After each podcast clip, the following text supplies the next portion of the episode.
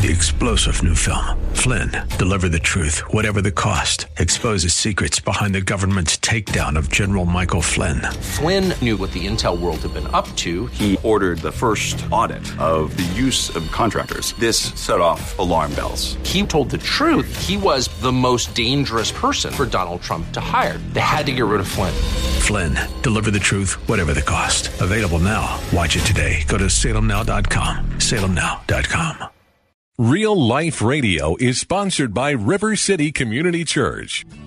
Grace and peace to you, and welcome to Radio for Real Life with Sean Azzaro, the senior pastor of River City Community Church, right here in San Antonio, Texas. A church that exists to help people like you find the real life you were created for and find it to the full. And that's what Jesus promised in John 10 10. And we are wrapping up a series called Filled with this final message called Still Hungry. Because being filled is more than just what you take in.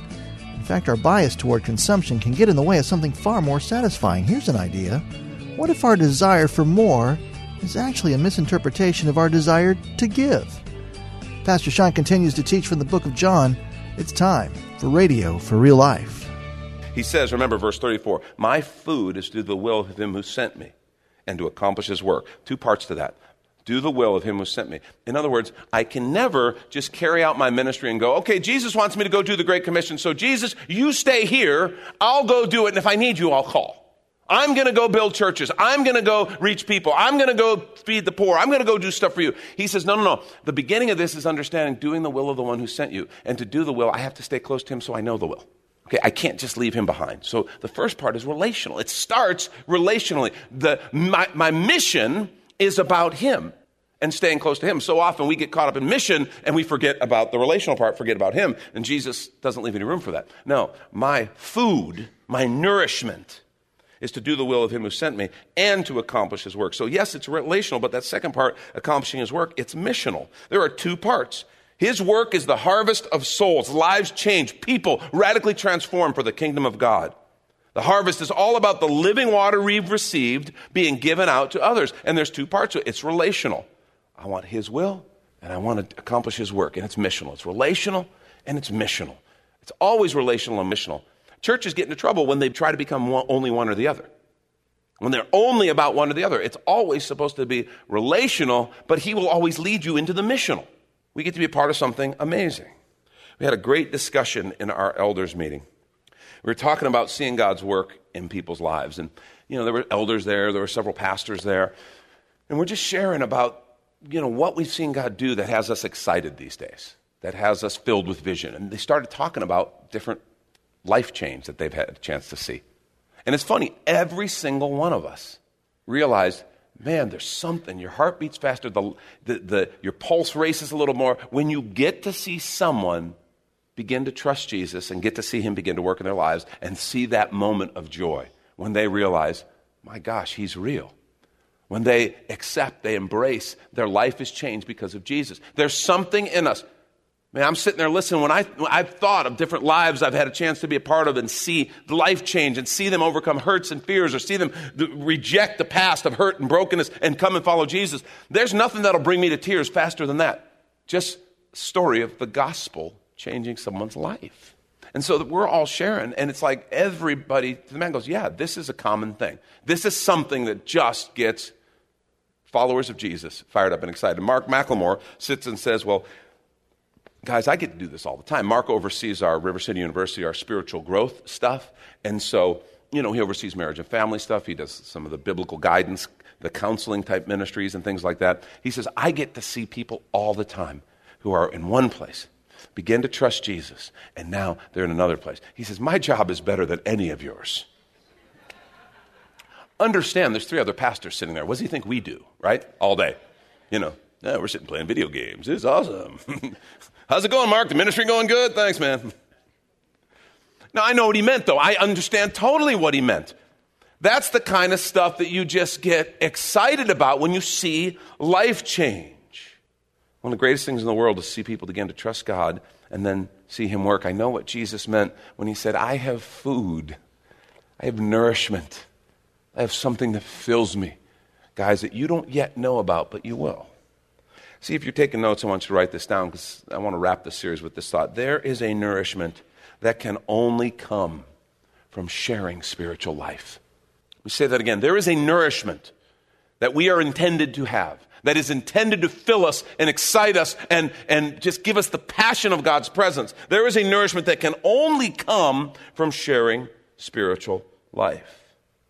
The deep spiritual nourishment or satisfaction of sharing Jesus with someone else and seeing them begin to walk the walk of faith and seeing their eyes light up when they understand, oh my gosh, this God of ours is real. I think Jesus is inviting us to taste the food that nourishes even more when you actually give it away. See, here's the thing I think you can only take in so much until you need to give some away, right? There's a natural balance thing at work here of input and output. You know, this idea that, that we have to in some time, in some way make up room. And I, I, I'm afraid a lot of times in, in American Christianity, we've been taught, no, no, I serve God by going to church. When I, when I go to church, I'm serving God, which what you're really doing is filling up. I serve God when I do my daily devotional. And I'm that, by the way, both those things please God, but you're filling up. I serve God when I go to Bible study. I think that's a pleasing thing to God, but you're filling up. And at some point, you got to give out to make room for more. Otherwise, you just get like a big tick. We got Christians running around like big ticks, you know, huge, swollen, little tiny head. And you're like, is that normal? Is that, I, it just looks weird. I don't think God intended us to be spiritual ticks. There's something that happens, and I just want to say if you're you've been around, you know you believe in Jesus Christ, you trust him, but you're not at a place where you it's like there's there's my passion is lacking. I want to suggest that maybe there's some food, some filling that he wants to give you that you're not receiving. Because there's he has food to eat that you don't know about. And it can only be found in sharing life, in giving it away.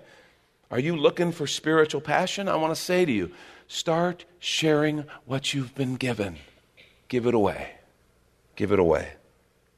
Three observations from this passage that I think we can draw. First is there's a unique joy in sharing the harvest, sharing in the harvest. There's a unique joy in sharing in the harvest. This whole idea that Jesus said, He said, My will is, my, my food is to do the will of Him who sent me to accomplish work. And then He starts talking to them about the harvest, life change. And look what He says about the harvest. He uses some very specific phrases. He says that, He says, they are working together. The sower and the reaper may rejoice together. I want you to, to make note of that word rejoice. He's not saying may, may labor, he's not saying may suffer. He says they may rejoice together. Harvest is a joyful time. There's a lot of work that goes into it. But harvest, and this is the way Jesus described this reaping the harvest is joyful.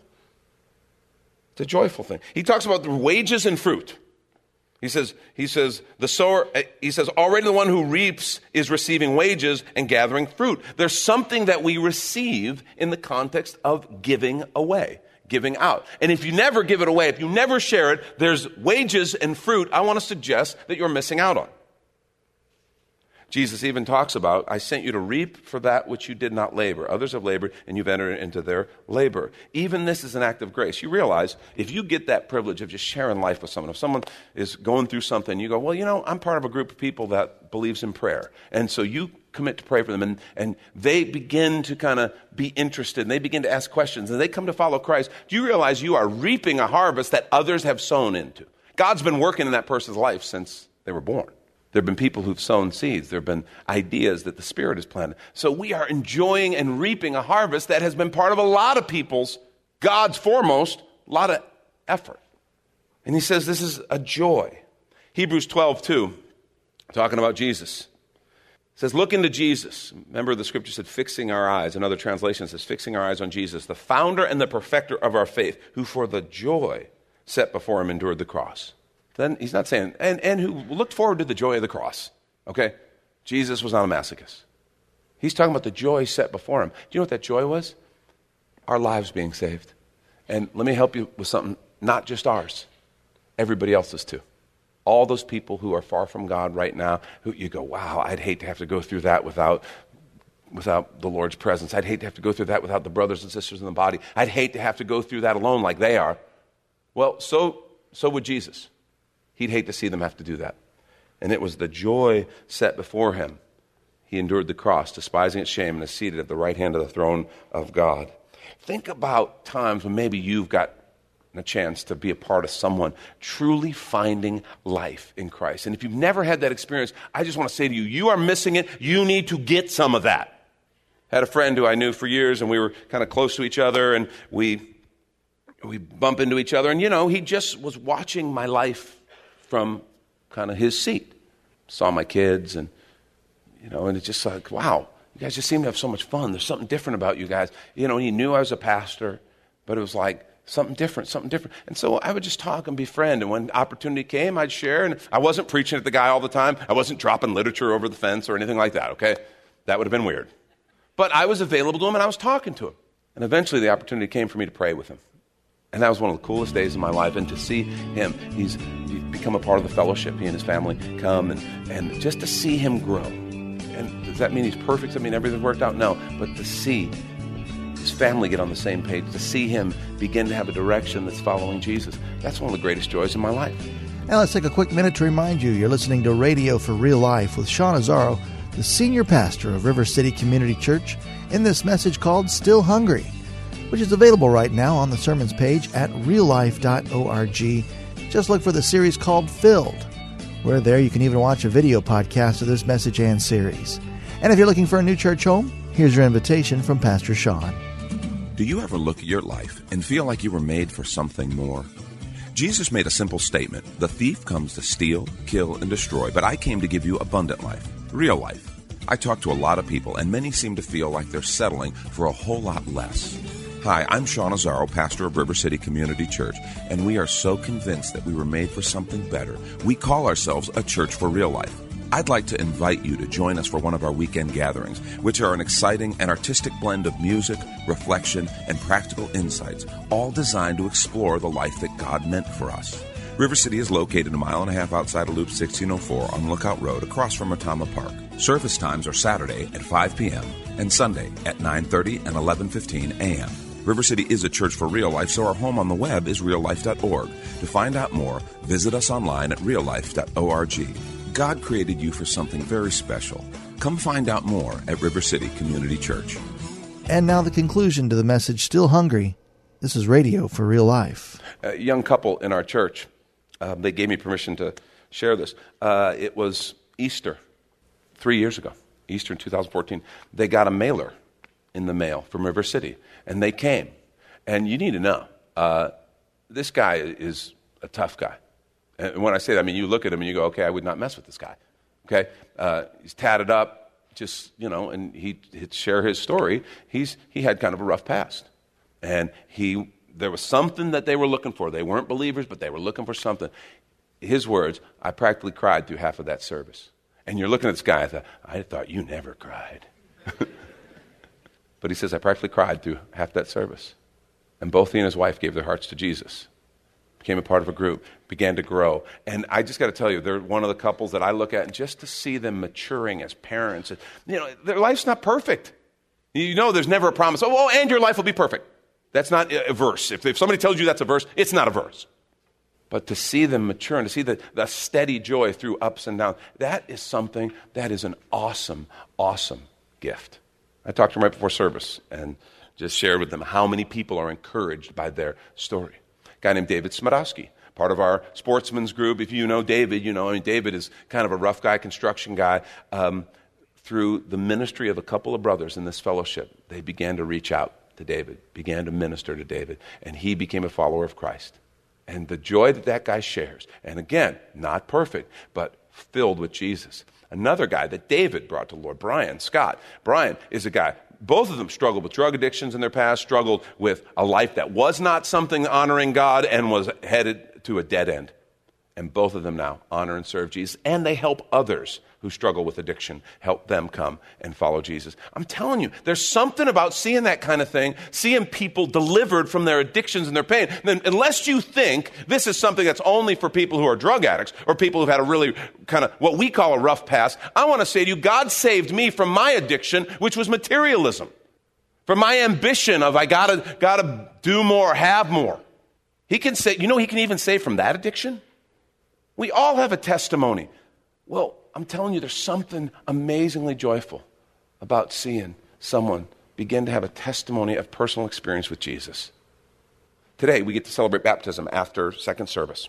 We're going to celebrate baptism right in here. A bunch of folks are going to be baptized. It's awesome. One of them is a third grade little girl. My wife works with the third grade small group of little girls and uh, upstairs. And the little girl asked Lori to baptize her. And I just have to tell you, Lori is just like. Don't tell her I did that impersonation of her. She's very pretty, you know. but, but I'm just saying, she was just excited. It's like, oh my gosh, because you know, you got to sow. And now, like Jesus said, with others who've sown in, you are now getting to reap that harvest in joy. There's food to eat that you do not know about and is found. It's a nourishment that can only come from sharing life together. So there's a deep, unique joy in sharing that. A second thing that I think is alluded to in this passage, and I want us to, to kind of get to, is our obsession with our physical needs is getting in the way. Okay, when you talk about this joy, you talk about this, our obsession with our physical needs is getting in the way. The woman couldn't get past her need for water. She's always thinking about the physical water, and that's what she's thinking about. Uh, the disciples couldn't look past the physical food, okay? They're looking, Jesus, someone bring you a sandwich? They couldn't get past that. They were clueless. You know, after Jesus fed the 5,000, a bunch of people were looking for him.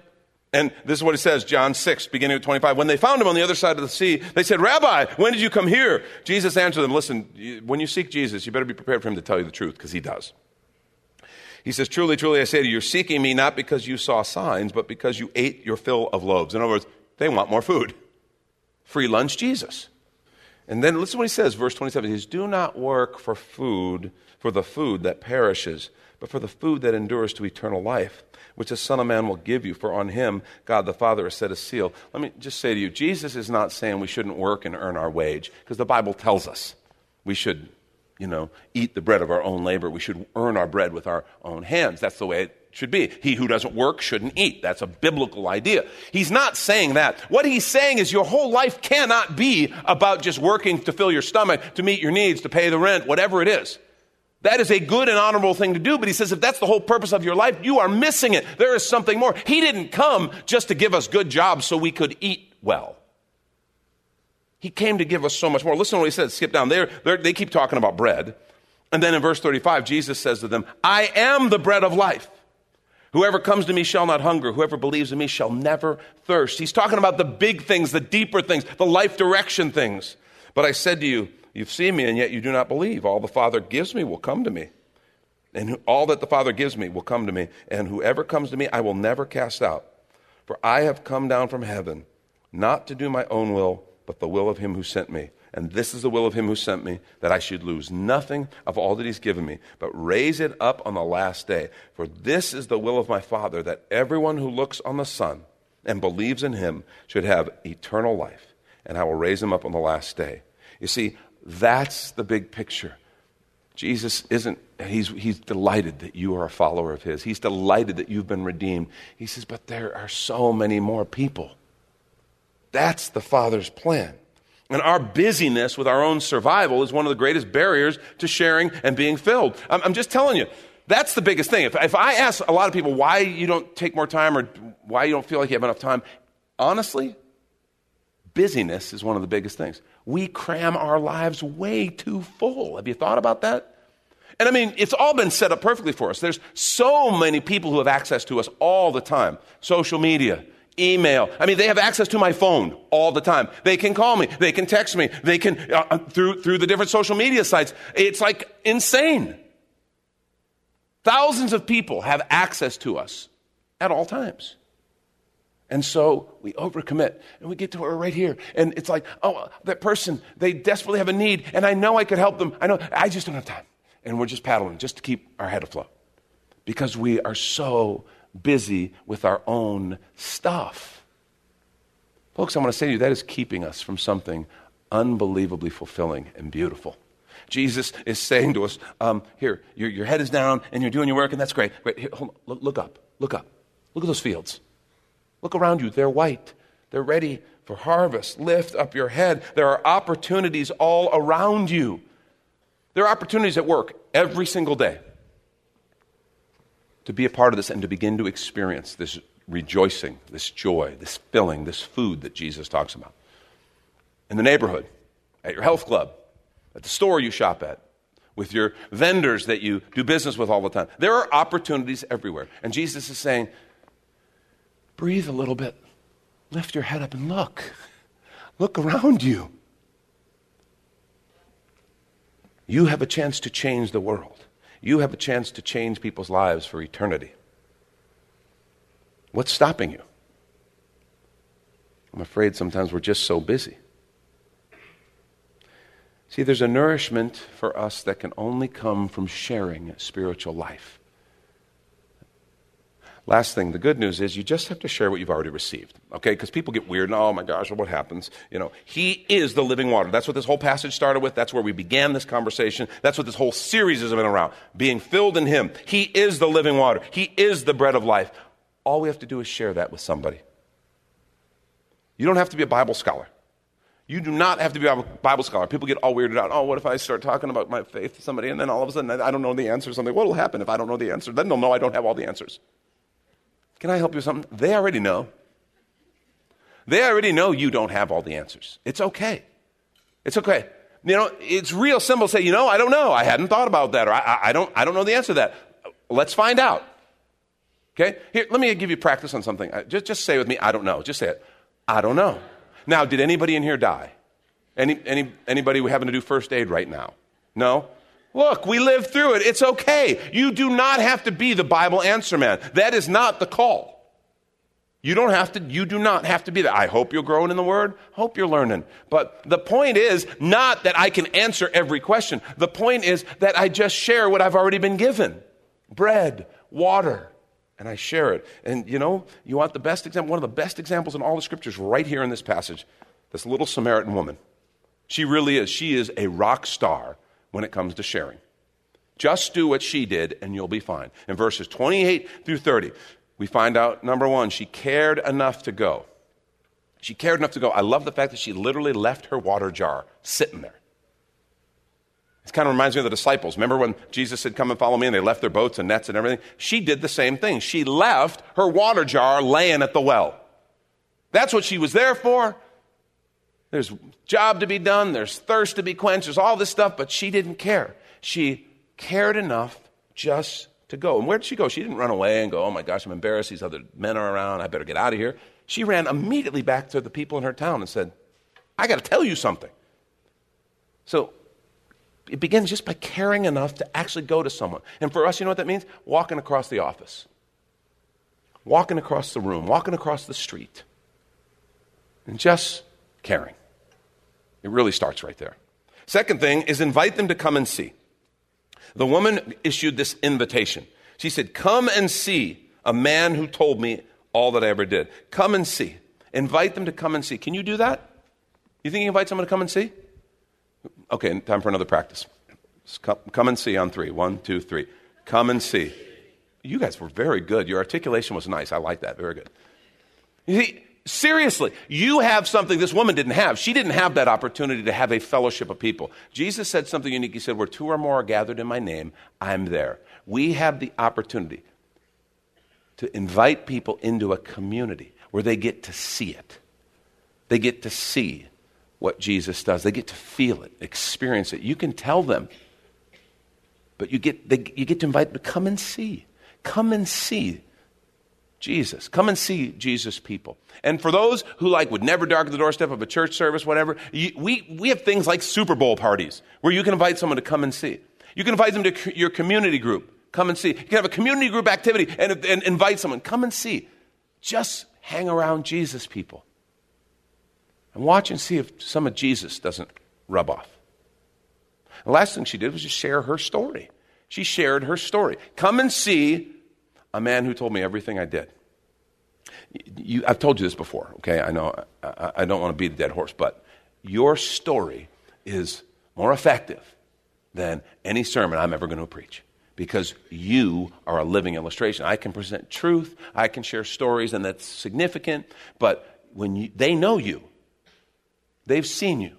They know you're a regular person. They know you're not Superman. They know you're not perfect. But when you begin to say, you know what, I was struggling with this and, and I prayed about it. And let me tell you what God did. Or, or, boy, I felt the same way. Or, my family was going through that. And let me tell you what Jesus did. That is powerful. Your story is powerful. That's all the woman did. She cared enough to go. She was willing to say, Come and see. And she told her story. And, and you're sitting there listening, you're going, Can it be that simple? I'm here to tell you, yes, it can. Because it's not about you and I doing it. It is about the living water that He's placed in us. It is about Jesus. And you'd be amazed if you'll just say, I'm going to care enough to go. I'm going to share life with someone. You'd be amazed at how Jesus is going to transform lives. And what's exciting, and I think about Lori baptizing this little girl today. Um, do you realize she's a part of an entire life that's going to be different? Do you realize that little girl's family is going to be different because of her decision to follow Jesus? There's a different family legacy for her family that will happen because of her decision to follow Jesus. And we get to be a part of that. See, there's a nourishment that comes only from sharing spiritual life. My challenge for us is that we would be those people. Thank you, Pastor Sean Azzaro. You've been listening to Radio for Real Life, and if you'd like to hear this full message called Still Hungry, or this whole series called Filled, available right now on demand at reallife.org. But of course, you're invited to visit and join us at River City Community Church, located on Lookout Road right behind Rotama Park, with service times on Saturday nights at 5, Sundays at 9.30 and 11.15. If you'd like to call the church, the number is 210-490-5262, as Radio for Real Life is a service of River City Community Church. We hope you join us again next time for more Real Life.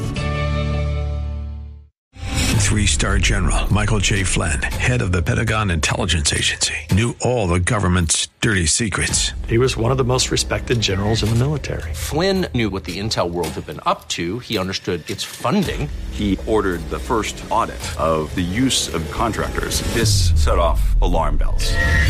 The explosive new documentary, Flynn, Deliver the Truth, Whatever the Cost, uncovers the facts behind this scandal. Flynn told the truth. He was the most dangerous person for Donald Trump to hire. I find out the worst enemy that I'm going to face in my life is right here in America. They took my assessment and they wanted me to change it. And I was like, I'm not changing it. They had to get rid of Flynn. With in depth interviews, archival footage, and never before seen personal records of the man behind the headlines. I just felt like I was drowning. Flynn, deliver the truth, whatever the cost. Available now. Watch it today. Go to salemnow.com. Salemnow.com.